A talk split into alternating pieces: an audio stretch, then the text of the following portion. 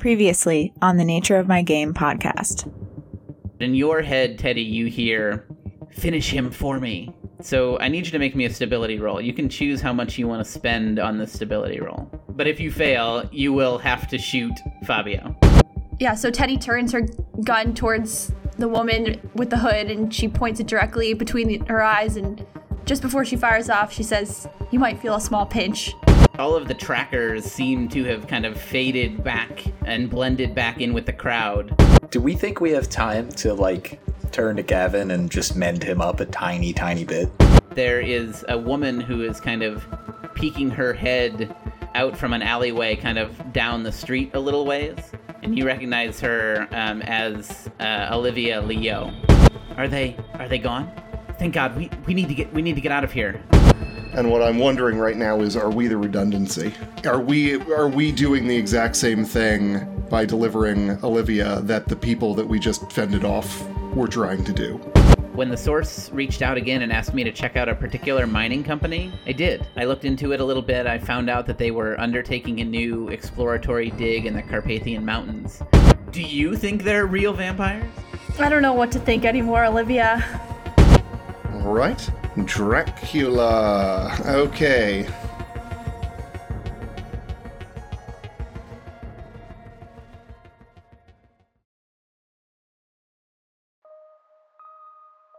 Outside Tarnovo, Bulgaria, June 10th, 1877. Thinking back, Annie O'Malley wasn't sure how she had gotten here. Oh, she certainly remembered starting her coursework at the local university. She remembered meeting Professor Vambery when he came and spoke of his journey through Persia and Central Asia disguised as a Muslim. She remembered introducing herself and being the only student bold enough to request that he take her on as a mentee. But how that had led her into the hidden cave in remote Bulgaria that she now found herself in, that seemed like a blur. She knew she should have stayed back in Boston with Jack.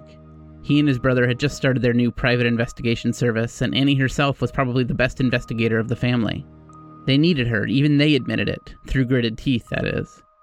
But the pull of Europe, of traveling with Dr. Vambery, was too much. Jack said he was fine with it, that he was even excited for her, and she believed him, mostly. But now she wasn't even sure if she'd make it back to him to tell him she should have stayed. Annie looked around and noticed that she had wandered off. She stopped, looking around for any sign of the rest of the group she had come with Dr. Vambery, the young Irish doctor, what was his name? Stoker? And the others, but she didn't see them. All that she could see in the torchlight, she realized, was dripping cave walls and the shadows cast by the rock formations all around her. Annie was starting to panic. People had been slaughtered in this cave, that's why they had been sent here, to investigate. For the first time on the trip, Annie had felt like she was going to be useful, that she was going to be giving back to Dr. Vambery in return for everything he had taught her and the opportunities he had given her. She was an excellent investigator, but now she had been lost in her thoughts and had wandered off. Turning around, Annie thought she knew the direction she had come from and started to head that way. At that moment, the strangest smell hit her nostrils, and it took her a moment to realize what she was smelling. When she did, a greater fear than she had ever felt came over her. That smell was the smell of blood, and it seemed to be all around her. She looked up just in time to see a pale face full of rage looking down at her from atop a rock formation before it darted into the shadows. As Annie moved her torch to keep the face in the light, she heard footsteps skittering up behind her from the opposite direction. Jack, she thought. Jack, I shouldn't have come.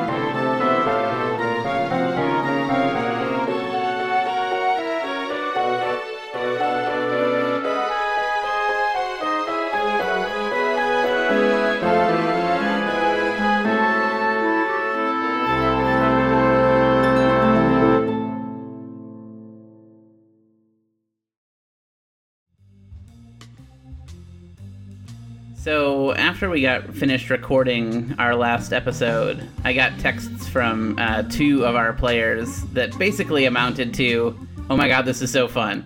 And so, you know, I think when I started playing role playing games, which was kind of late college, early just after college. I I definitely felt like had that same kind of early role playing game moment where I was like, I cannot believe I haven't been doing this my whole life. This is like the most fun thing I've ever I've ever done. And I still kind of feel that that sometimes, though it's not quite as sharp. But um, what do you what do you all think? Is, what do you enjoy about playing these um, so much? I don't know. I, I, guess for me, it's like the the combination of the storytelling element is a lot of fun. You know, the cre- creativity, but I also like the random chance element a lot too. Because you know, if you get a couple ones in a row or something, and you're just really down on your luck, it's kind of oddly satisfying. yeah, there's some there's some like dramatic tension that comes from yeah. being forced to fail uh, because you, that's probably not what you would you would choose for your character if given the option. Definitely. Yeah, I feel like it's the storytelling and the investigation for me. I realized when I was a kid, I loved those choose your own adventure books. Those were my favorite, yes, and I yes. feel as if this is just an extension of that, except now I get to kind of live it out.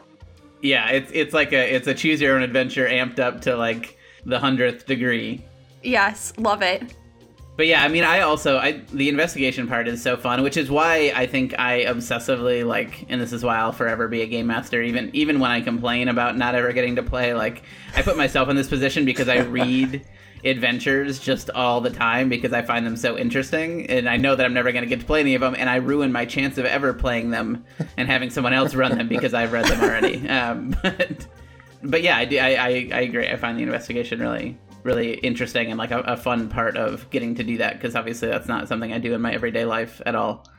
I just I really love the group storytelling element. Like I feel like there's something almost like inherently not to get too broad with this, but almost inherently like human about wanting to do storytelling as a thing. Um, narrative, like I feel like we all find that satisfying. And so getting to do that, one, as a group where we all get to participate in telling the story, and then two, turning that into a game, I think is just super cool. It's like it hits something that's like innately human inside you, but also makes it like just fun and interesting to engage with. So I've always loved that, and that's also why like I love being a player. I also really like being a DM or GM because I like being able to construct things and then let the players turn what I've built into a story with me. And so you get something that's unique. No matter how much you've done as a DM to set something up, it always turns into something you wouldn't expect because the players have agency and get to tell their own stories within that framework. I love that. Yeah, it's like I I think sometimes you know I, I feel like everybody who has like a liberal arts degree from a university has considered writing a book at some point, and I like that's always something that's in the back of my mind but I, I like I try to start planning something out, and I'm like, no, I want other people to fill in the gaps of what happens here, right? Like I'm just, I, my thing is just setting up yeah. the framework and then letting other people live within it. RPGs have also totally ruined me for um, like competitive board games, um, and when I was growing up, if people, if if you had told people, you know, my family and friends that I was going to not enjoy competitive board games as much anymore, they would have told you that I was totally crazy, but I don't know. I like I like the the cooperative part of it too. Definitely. After this is done, Eric, you and I should talk about Icarus. Have you heard of Icarus board, no. board game or the? No. Oh, it's so good. It's it's a storytelling. It's actually more like an RPG. It's a world building game. Like you cooperatively build a world with rules from this like base board game and get to like play through the entire downfall of a, of a like city or a world or whatever. And then you can use that as a setting for an rpg after that. It's fantastic. amazing I'm, I'm in. I'm in. Let's go. Let's, let's, so let's drop everything now.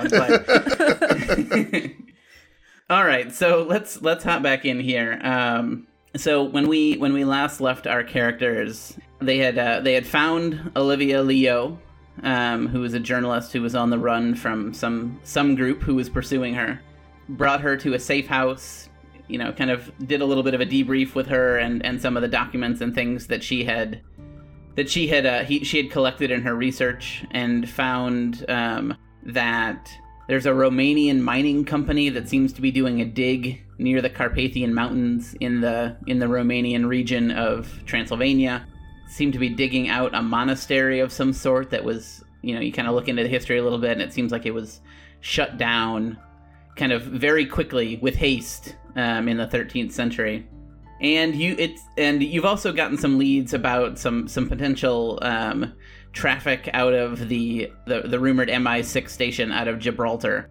Um, and so you have these two leads, and you know you you just decided at the end of at the end of the last session that you you were going to contact Hassan Safet, the the fixer from Marrakesh who was trying to get Olivia Leo out of Marrakesh. Contact him um, and ask him to you know get Olivia back to her home so that the three of you can start following up on some of these leads. You also had reached out to Harker, the the person who contacted you at the beginning uh, and kind of brought you along on this to see if you could get any more information from him, as he kind of had promised if you if you um, if you were able to rescue Olivia, and you haven't heard back from him yet. And so we're at this kind of crossroads moment. But before we uh, before before you all decide where you want to go, um, there's a little bit of a little bit of uh, housekeeping that I want to take care of because um, this game also has a system for for different styles of games, um, and we we're using one of the styles that we're using is the burn mode game, um, which deals a little bit into kind of the the emotional toll that goes into some of the horrifying things and the you know the traumatic things that you all deal with as as agents. Um, and so we're going to do some stability checks to see um, how you're all faring at this point um, after going through, even for agents, what was a pretty traumatic experience. Um, and so the way this is going to work is just like any normal stability check, it's going to be a difficulty four. Um, you can decide for each one how many points you want to spend. Uh, but if you fail, you lose some stability points. And so there's that like balance between do I want to spend stability points to avoid losing more stability points? And so uh, we're gonna we're gonna go through some of these. And so the first one, we're, we're to start with the with the the least uh, traumatic and move up to the most traumatic. So the first one is uh, you witness a killing. So for Fabio, you know, Gavin I think was unconscious when this happened. So just for Fabio, Fabio, you witnessed Teddy kill this woman. Um, so we're going to start with you and your your roll, your first roll here. Um, so do you want to spend anything on this first one? Um, yeah, that's a great question. I for some reason, it says I have three out of six on my calendar sheet left, or a ca- character sheet. I forget. Why did I lose those points in the first place? Wasn't it from the the lady cursing, trying to curse you? Right. Yes. Yeah, it was the chanting that she did. Yeah. I forgot about that. Oh. Oh yeah, so you you you spent some on that to yeah yeah yeah yeah. Oh, so I'm working with three. And remember, I said this was the well, the, the difficulty's all the same, but this is the this is the least traumatic, if that makes a difference to you. yeah. Oh Yeah, gosh, I don't know what I'm there, in there are there are more coming. then I will not spend on this one. all right, go ahead and roll. Three. All right, so that's a failure. So you take one more point of stability loss um, for witnessing a killing. And so now I think all three of you are going to do this next one, which is an opponent attacks you with evident intent to kill. So let's let's start with let's start with Gavin. How many points would you like to spend on this one? Is this also difficulty four? Yes, these are all difficulty Okay, four. all They just difficulty it, four, it, var- alright. it varies in how much the how much loss you get. All right. It looks like I think I don't think I forgot to mark off any. My pool is currently full for stability. Yeah, you were the only one who didn't get targeted by the by the uh, yeah, by the woman. because I was unconscious. Um, I will spend. I'll spend two out of this. Okay. So I'm at four of six now, and I will make a roll.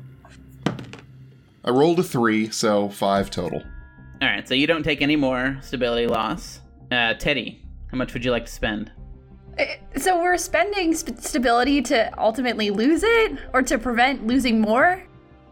Right, right. So it's a, it's a difficult balance to strike because you aren't you aren't sure how much the, these losses are. I'm not telling you how much they are. So right, how much it could cost us. I might have spent as much as this would have actually cost me. So who knows? All right, maybe I'll wait to because I feel as if there are more coming for me. So I'm gonna I might just straight roll this one. Uh, actually, let me spend. I'll spend one on this one. okay. Oh, three plus one. All right, so that's a success. So you just lose the one. All right, and then uh, and Fabio, same same for you. Um, I'm gonna spend one okay, five, including the one. nice. Uh, So yeah, you you also you also don't take any stability loss here. So all all three of you, some you I guess you knew you were putting yourself in in kind of uh, in harm's way enough that you don't take any stability loss from someone trying to kill you or uh, multiple mul- multiple people trying to kill you. But we'll just make one roll for it. All right, the next one is uh, you kill someone in a fight.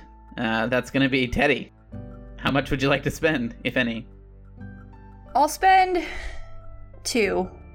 Okay. I rolled a four, so six.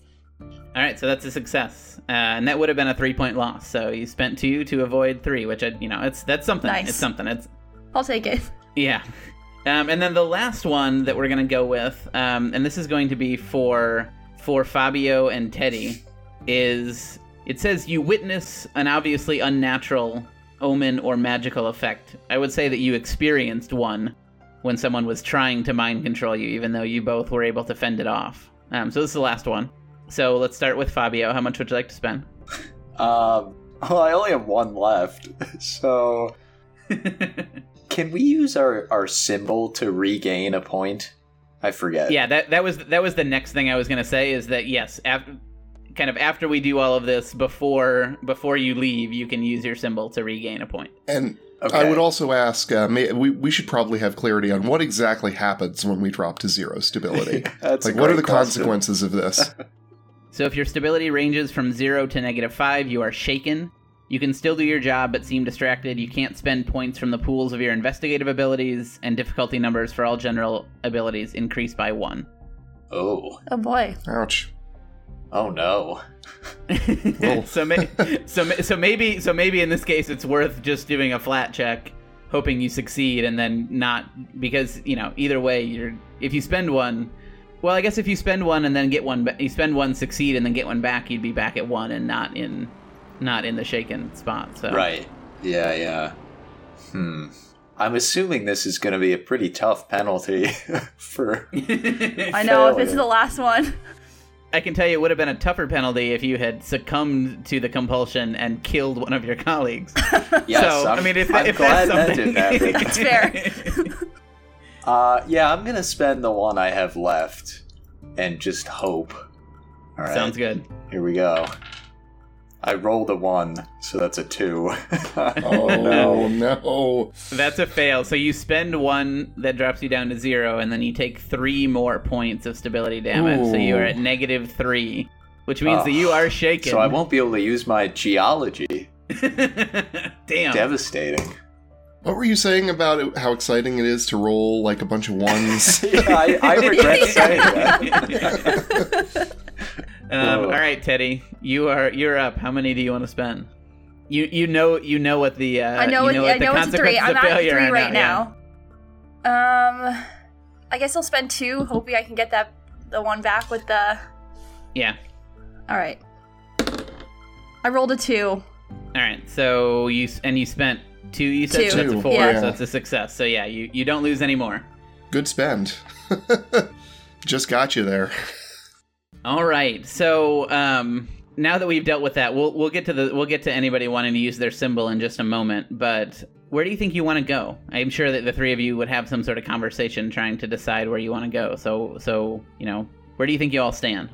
So our options right now are the dig site in Romania, or the mining site in Romania, and then the intelligence agency in Gibraltar. Yeah, I think those are the I think those are the possible those are the the leads that you have at the moment until until you hear back from Harker. Those seem to be the the the two places that you keep hearing about. Okay. I, I'll just say that as a player, I am more interested, I think, in Romania. Uh, as as a character, I am. I think Gavin is torn between Romania and MI6, just because he came out of MI6. Like that's that's actually something that's very close to like his background and his interests. So I think, kind of from a character perspective, I'd be torn between the two. Player wise, I'm more interested in Romania, but Yeah, I, I think I am too. I, I think that one seems more overtly occult, potentially, and I, that's a direction I'd like to go.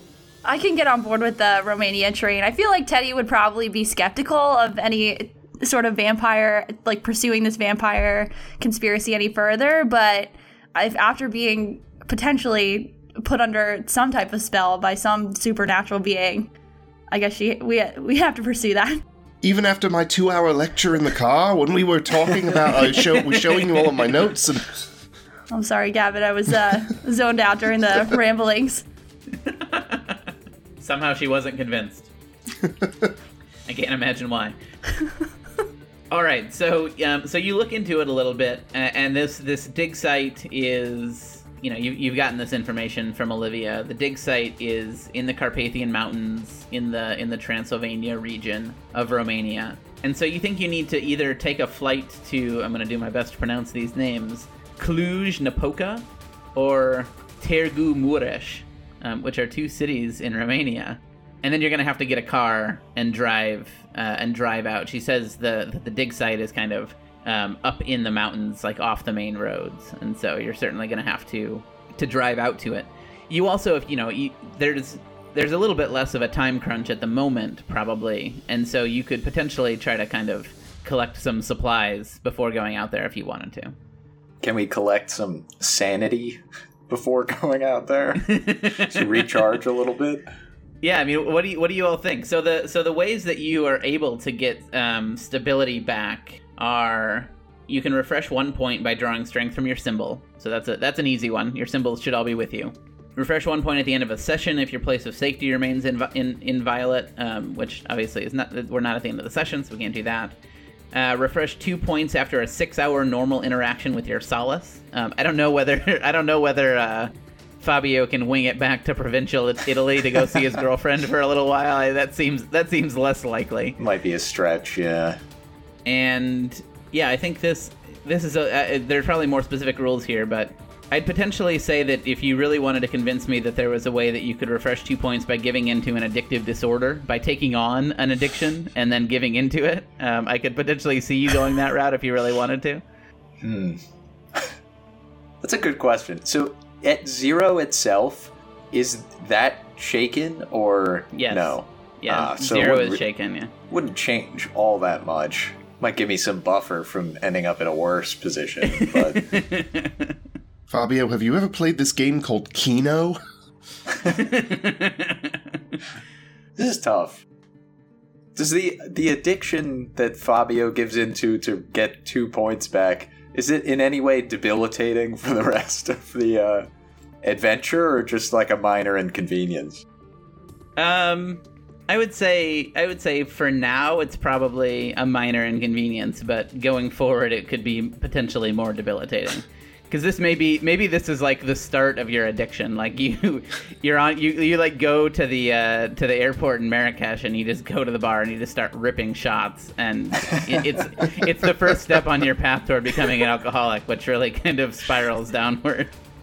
Fabio already smokes, right? Like I feel like I imagine him in his like Italian like villa, etc. He's already like doing this a lot. Yeah, yeah. I was. That's the what actually what I was thinking that he he takes up smoking just to, you know, to to, Ease to some help of the- take, Take the edge, the edge off. off. Yeah, take the edge off. Yeah.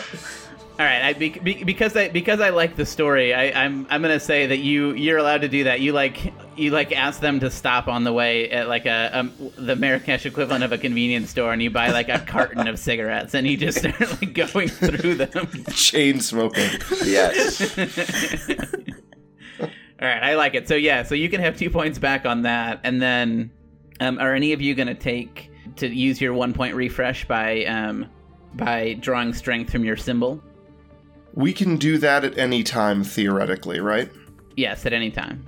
All right. I'm, because my stability is still okay. I'm at four of six. I'm going to wait on that. as long as it won't take like, you know, time. Like I could do that in the mi- right before doing a check, right? Like if a check is looming, Yeah, Fabio could sure. draw strength from his symbol, right? Yeah. Yeah, I'll just wait in that case too. It's not gonna. Okay. If getting to zero won't change all that much for me. So. What about you, Teddy?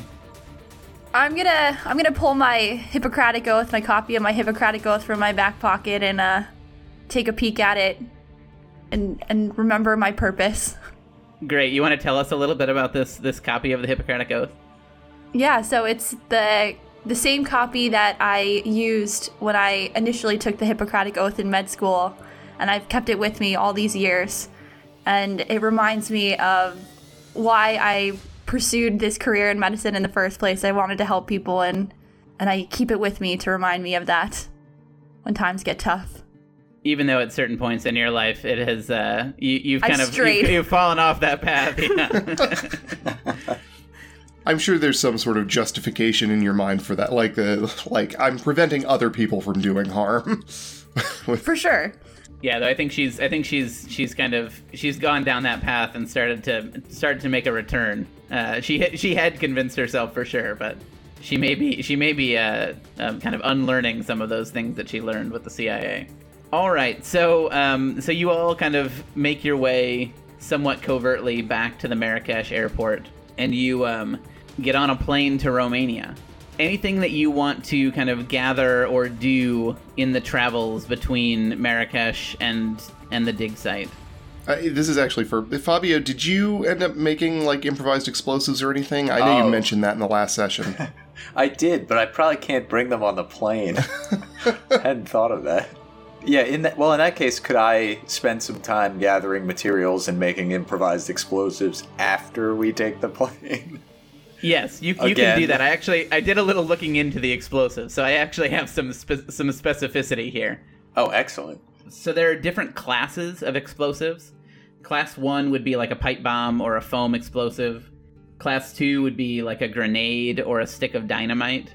Class three is like a an RPG rocket or like a landmine or like a, a, a suicide vest or things like that. I'm gonna I'm gonna cut it off before that point because I don't think that you're probably making making a stinger missile um, to go into this place So that's probably accurate.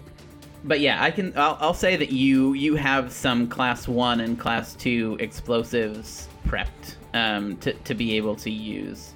Um, and I'll probably say your your first one of each of those is free, and then we can make a preparedness check if you want to see whether you have more of each of those. Sounds good.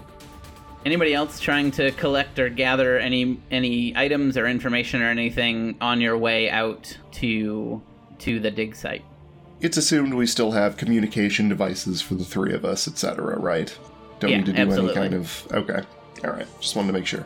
I think it says somewhere in the rules of the game that like you know lean towards saying yes, you have it. All right. Cool. Should we bring any archaeology tools? I don't know how much physical digging we're going to be doing. I mean, it's really not a bad idea. We, you know, if we're get into areas where either the mining company hasn't quite dug out yet, or they are, you know, temporarily stopped or something, and we need to kind of get through somewhere, we might have to do a little bit of digging or or something like that. So, might be a good idea. Yeah, you swing by a, a Romanian Home Depot um, and grab a couple of shovels. uh, yeah, yeah, you can you can bring out some you can bring out some like some digging tools and things like that. Um, load them up in whatever large SUV you uh, you rent to drive out to this dig site Okay. from uh, from Târgu Mureș. Just because I like saying that that name more. How are we? I mean, okay. I guess we really need to talk about approach, don't we? Like, are we just driving up to this dig site, and I mean, are are we? We should probably come up with cover stories or something, so that we're not immediately attacked or you know have uh, people attempt to throw us out or whatever. Presumably, there will be people there, probably some security, a lot of people, you know, doing excavation, etc. So we've got to figure out some sort of cover for why we're there. The one thing I'll tell you as you talk about this is that from the photos and from what Olivia told you, you know, she was able to get quite a few photos before she was spotted, and she's a she's a corporate journalist, right? There, it, it is it is situated in such a in such a way that the the dig site is kind of down in in the ridge um, of kind of up in these up in the hills, and so there there would be ample places for you to observe, at least from afar. You couldn't hear anybody or anything like that, but you can watch and see what's going. Probably without like you feel pretty confident that you could do it without being seen, given given that your level of expertise. Okay. But then if you want to go in any closer, you're either going to have to really sneak in, or you're going to have to try to talk to somebody. Presumably, we'll want to infiltrate at some point, so we may want to figure out what that what that looks like. Could there be any kind of uh, like? Could we be from the Romanian government doing like some sort of check? I mean, I'm sure there's uh, extensive rules about certainly about excavating historic sites. I, I imagine there's some sort of you know some sort of process that they they had to go through or were supposed to go through. Maybe they were able to bribe their way through it or something, but wherein the government has a team that would come out and verify what they're doing and all of that sort of thing. I mean, we might be able to get away with something like that. Yeah, I, I like that. Uh, like a rules question, given that I'm shaken. if I have, so I have like two in architecture, two in research, that one in geology. Like, those seem to combine nicely for a backstory of, like, hey, I'm here to, you know, expedite this dick process or something. But if I can't spend them, can I still, like, plausibly use that alibi based on that experience? Yeah, you can you can still you you still have the expertise. You just you're not going to be able to get any any of those like bonuses mm-hmm. by by using a spend. But you still, I mean, you still have those abilities. You haven't you haven't forgotten all of your all of your research or your geology expertise. Okay. Yeah, I mean, I kind of like that idea then going in and maybe we could also like scout it out real quick before from oh, across yeah, the way. and- absolutely. I'm I'm good with scouting from afar before we do any infiltration. That works for, For me. sure. All right, you uh, you land in Romania. You you rent a rent a vehicle and you start making the drive out to out to the monastery at Salard.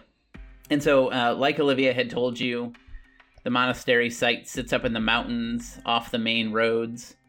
And as you get closer, you find you know definitely places that you can kind of pull over and you know use binoculars or or Gavin's um, you know really high powered pho- photography lenses to kind of survey the area, get a, get a sense of what's going on. You see that they've used explosive charges to cause a landslide, um, and that's gouged out like a big black wound in the hillside. And now they're using a combination of earth moving equipment and men with shovels to dig further down. As you watch them, uh, you see that large lumps of rock jut out like white bones from the mud, and plastic sheeting protects the current excavation from the elements. And and both Fabio and Teddy, um, from your architecture and archaeology uh, abilities, you think those chunks of rock are probably the masonry from the old monastery, and so it really looks like they are just totally disregarding any of the any of the actual monastery and are kind of digging right through it, which you kind of got a sense of that, Teddy, when you were looking at the photos before.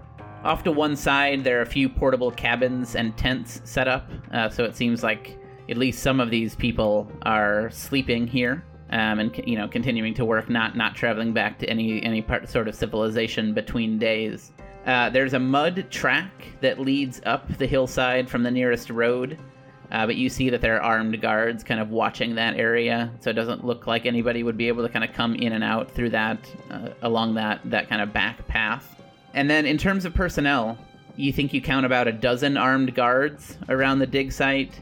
There's about the same number of like workers and engineers, and uh, you think you pick out two or three, maybe what look like people that are leading the dig. You know, there might be one of the guys might maybe he's an archaeologist because he he does actually seem to be like kind of directing people, and the other two the other two kind of look like they're just walking around looking at how things are going like they're they're quote unquote managing the situation but you're not really sure what exactly they're doing Okay. So, not to state the obvious, but open combat would be a disaster for us here. We've got yeah we're outnumbered four to one at least. So we've got to be as uh, stealthy and as uh, stick to our cover as much as possible. I think.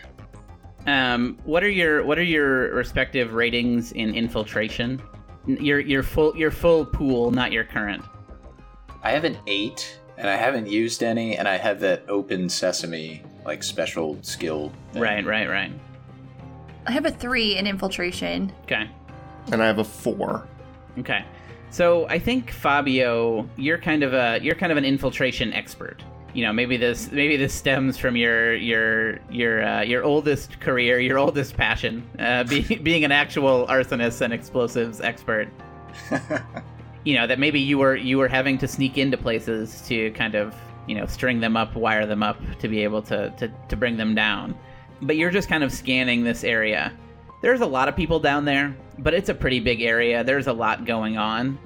The idea of, especially once it gets a little bit darker, of sneaking down there without kind of going in and trying to to talk to anybody, it's not out of the question. It would be hard for sure, but there's there's enough there's enough going on with the tents and the cabins and all of the machinery and the the rocks that have already been dug out and the, you know the hills around that it wouldn't be totally out of the question to try to like sneak down there. Doesn't Okay. Doesn't mean you have to go that way, but I, I just I want I don't want it to seem like it's a like a totally like an, an open field where if you walked out there you'd be seen instantly. Okay. So we have infiltration via, you know, sneaking in, which we could do. Sounds like it could be difficult, but probably similarly difficult we can, you know, BS our way in as as Romanian government uh, agents um, inspecting the site. So I feel like right now those sound like our two options. Yeah, that's tough. I could go either way on that because in some ways I feel like the the sort of bullshitting angle is kind of fun. Um, but also, like, I feel like maybe it gives us a floor where if we mess it up a little bit or it starts to go wrong, it doesn't immediately end in us being attacked or dying potentially. That's a very good Correct. point. and That's I a feel very like good point. infiltration Yeah. is like if we get caught, that's That's pretty it. obvious. We're right, right. We Yeah. were sneaking in somewhere and we weren't supposed to be there. Yeah, that's we, fair. we could try to deploy the actually we're just archaeologists card as we're infiltrating, but I'm not sure that would be super successful. Yeah, and no, I think you're right. BSing our way in, we can at least, even if we screw up, we might be able to get out safely, and then we can still try to infiltrate later. Oh yeah, Whereas yeah. Infiltration, we screw that up. It's not like we can come back and try to and put on fake mustaches. Maybe. I mean, maybe. Maybe we, or if our disguises are good enough, maybe. So it sounds like the sounds like the plan is to try to do to to kind of co- or not covertly, but um, try to try to play yourselves off as as Romanian Government inspectors. Romanian government inspectors that are, that are just kind of coming out to inspect um, the the dig site and and how well you know whether they're they're following protocols and whether they um, mm-hmm. whether they have the proper permits and all of that. Mm-hmm, mm-hmm. Yeah. Now, before we start that, my only concern with this is my guess is it will be a little more difficult for us to get away to in to like look at the things we want to look at. Like we're ha- we'll have to mm. be, you know, I'm sure that one of the managing people or something is going to kind of try to lead us around the site or something like that. So we'll have to be pretty, I don't know, uh, pretty prepared to look at, grab things, etc. quickly as we as we do that because it might be hard for us to get away if we want to look at anything. Yeah, I wonder too if this is like if we feel like we can't get away, it's at least sort of casing the joint for if we have That's to true. That's true. That's a very good point. Yeah, and that's a come very back. good point. Totally. All right, so um, who has what in bureaucracy? Ooh, I have two in bureaucracy. I have one.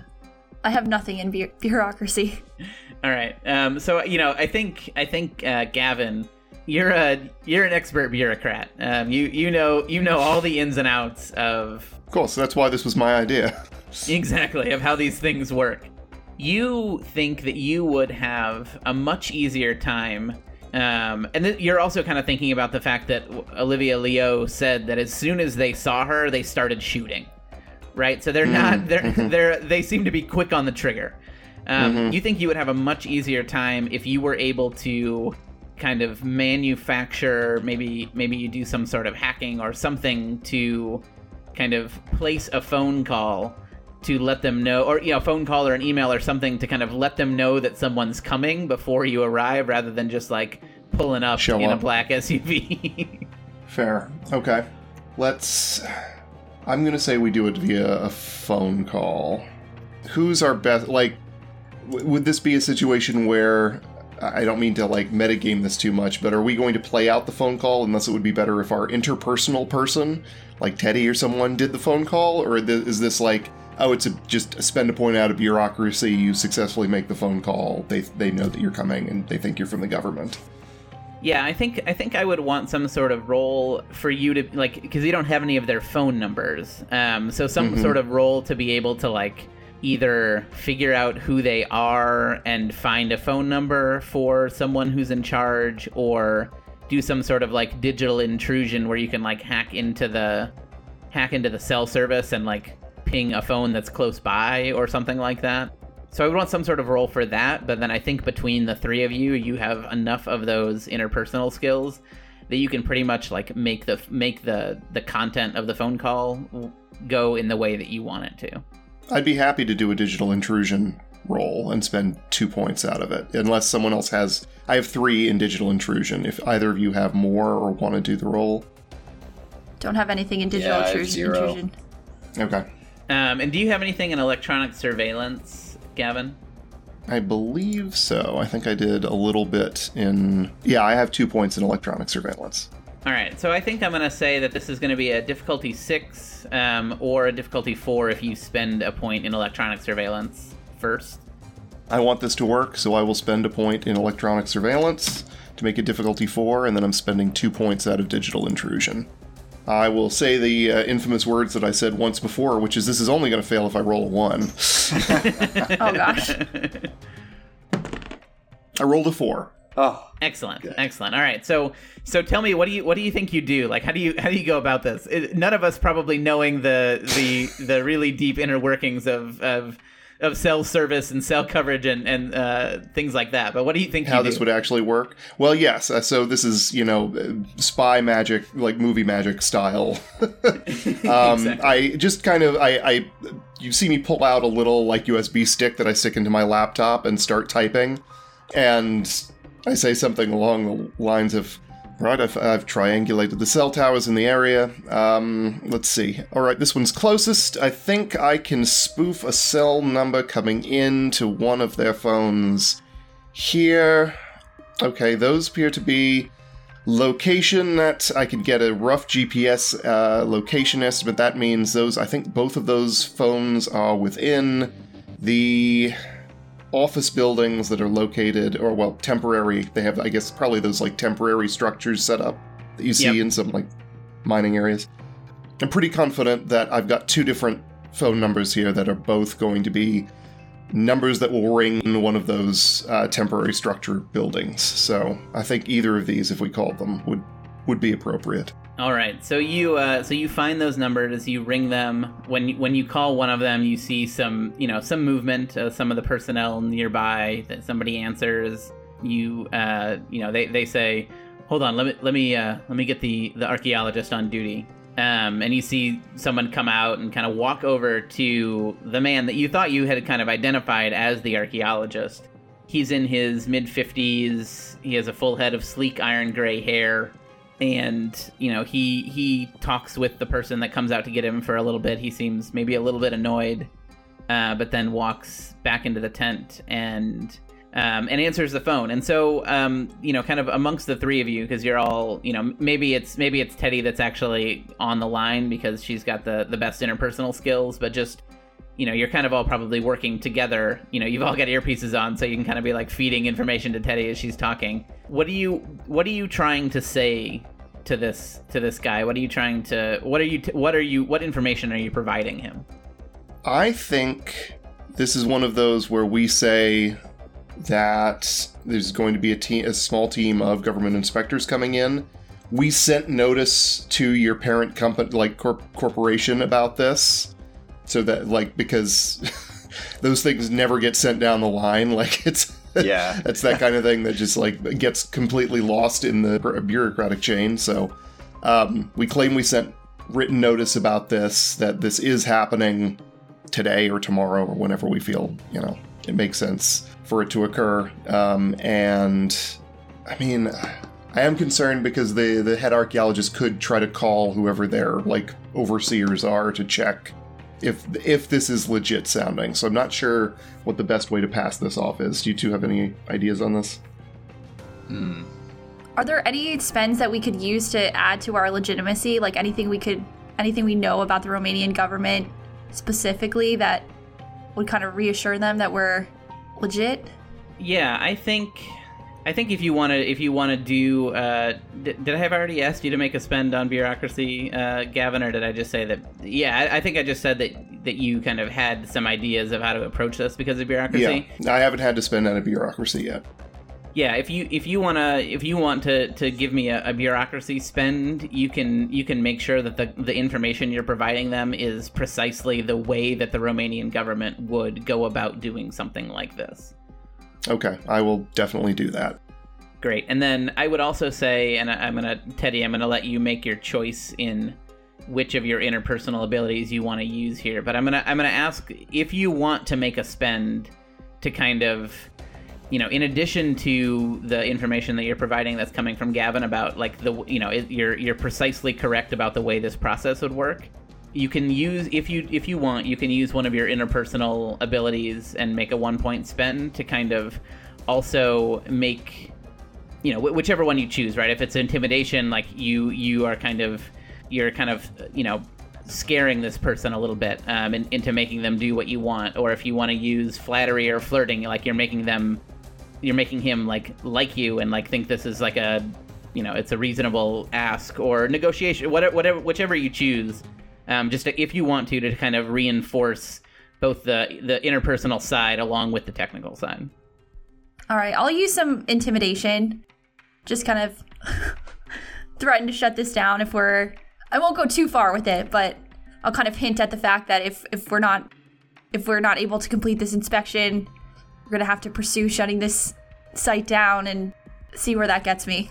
So I'll spend one in intimidation.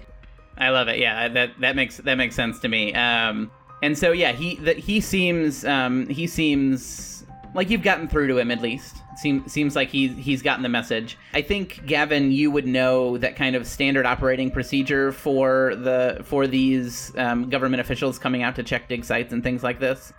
They usually place a call in the morning of the day that they're going to arrive, just kind of confirming that they're going to be coming. Sure, yeah. And so, yeah, so the plan would be at some point today, you all are going to arrive there. Um, the other thing that you get out of the conversation is that the archaeologist's name is Brooks Galbraith. He's British.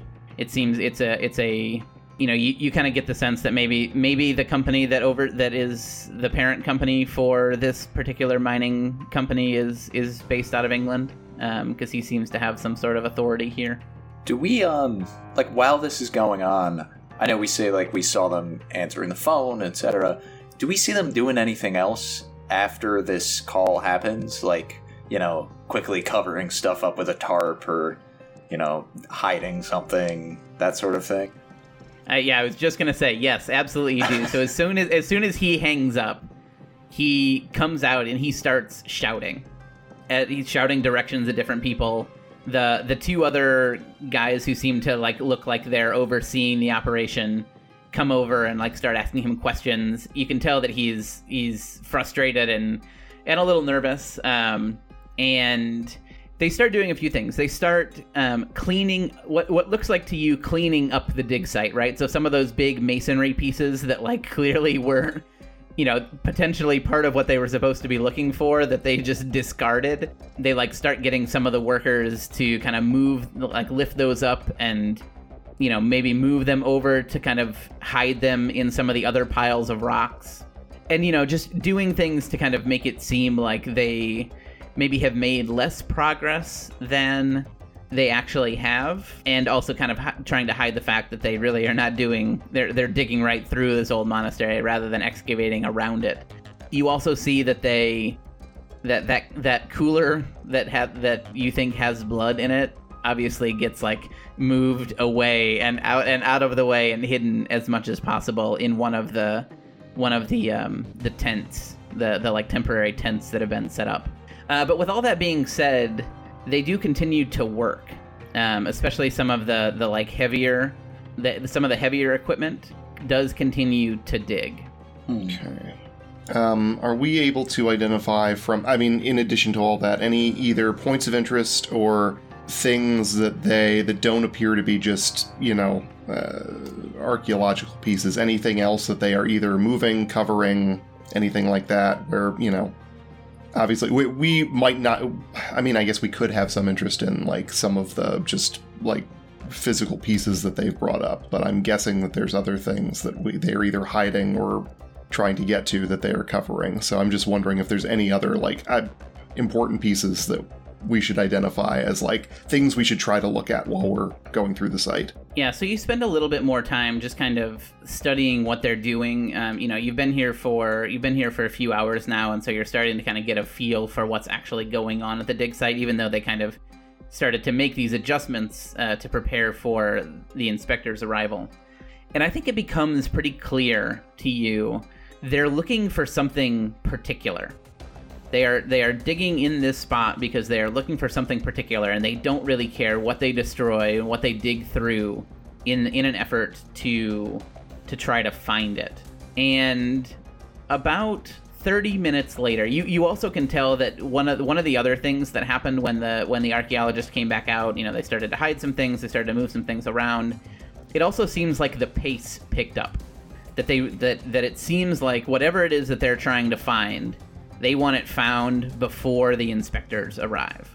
And about 30 minutes later, you hear some commotion and the the some of the heavy machinery seems to break through something down below. Like it like it seems like it kind of moved through you know maybe maybe a large chunk of the the the monastery floor or something like that. It, it broke down through something. And kind of people begin to shout and like run down to the site and they start hooking like different cords up to different things um, and the archaeologist runs over and seems to like be directing people do you all react to this or do you continue to watch Hmm. How long has it been since we placed that call? yeah about 30 minutes Okay, so not long enough that we could be like That we "Now's just immediately show up. Not quite long enough for us to show up. So I would say we we probably watch and try to identify what they're doing. All right, so it, it takes maybe another 15, 20, maybe 30 minutes for, you know, because they've they've removed the heavy machinery and now people are down in the in the hole, in the dig site, you know, like trying to move some things around and hook things up. But as you watch, they they bring the they bring a crane back over and they they hook up some of the cords and things that they've like taken down into the hole. They hook it up to the crane and the crane starts pulling something up out of the hole and at first it looks like a metal block or maybe a metal box uh, but it doesn't take you very long to realize that it is almost certainly the shape of a metal coffin and that is where we are going to end our story for right now I knew it. Dun dun dun. We we ready to steal Dracula's coffin or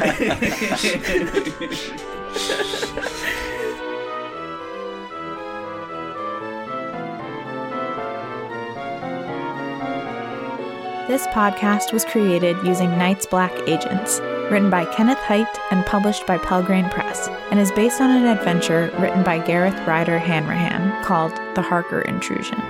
The podcast also uses material from The Dracula Dossier, written by Kenneth Hite and Gareth Ryder Hanrahan, and music from Dust and Mirrors, written by James Semple.